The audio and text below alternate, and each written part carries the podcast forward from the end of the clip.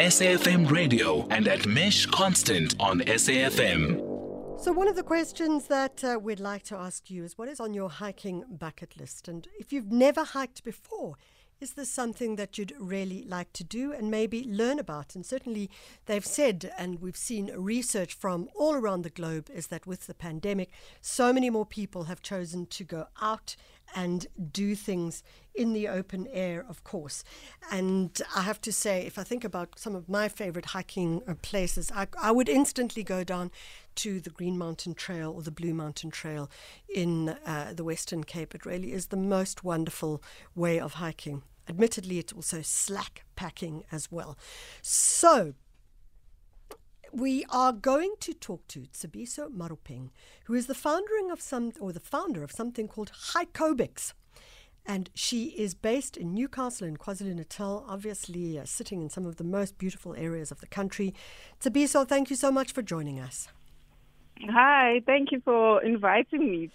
Tsebiso, what is Hikeobics and how did you get into it? Uh, is an organization that I started in 2019 in Newcastle, in the northern KwaZulu Natal.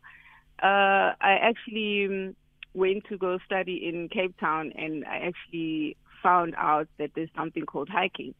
So Newcastle is a small town. There was no hiking when I grew up um, this part of the world.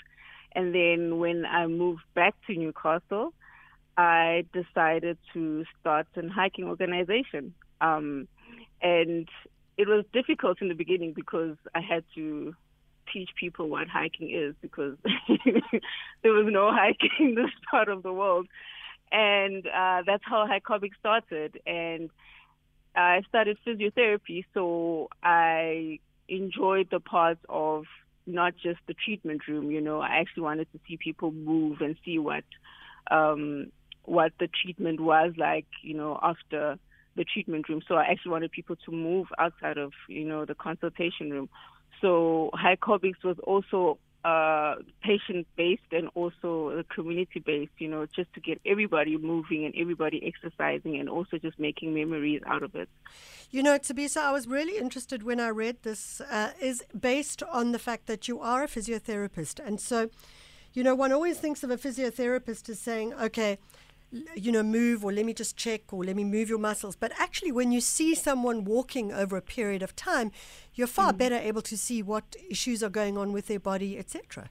Yes, yes, of course. And with movement, you get to see um, the goods and the bad of what you know the person is able to do. So it also um, shows you different uh, strengths of the person and the body as well. So yeah, it's very helpful to also think outside of the box, not just, you know, in that small room. So, okay, here's uh, my question is you have been hiking in your area now and certainly KwaZulu Natal and if we move towards uh, the Drakensberg, uKhahlamba the, and the like, it's uh, just absolutely incredible. What are some of your favorite places to hike in that area? Okay, we have quite challenging mountains this side of the world. And I don't want to mention the most popular places because uh, what I like to do is actually find mountains, and and sometimes I actually have to make trails. So I'll mention a few that not a lot of people know, but yeah. if I mention it, you know, they will be interested to actually come and you know exactly, yeah. come and experience the trails. Yeah. So uh, we have a small farm called uh, Moorfield. It has this amazing trail with uh, I think it's five or six waterfalls, different sizes, and you can actually even go down to you know experience the waterfall. So it's called Moorfield Trail. Um, it's it's about 30 kilometers outside of Newcastle. Um, it's amazing, like all year round. it's amazing.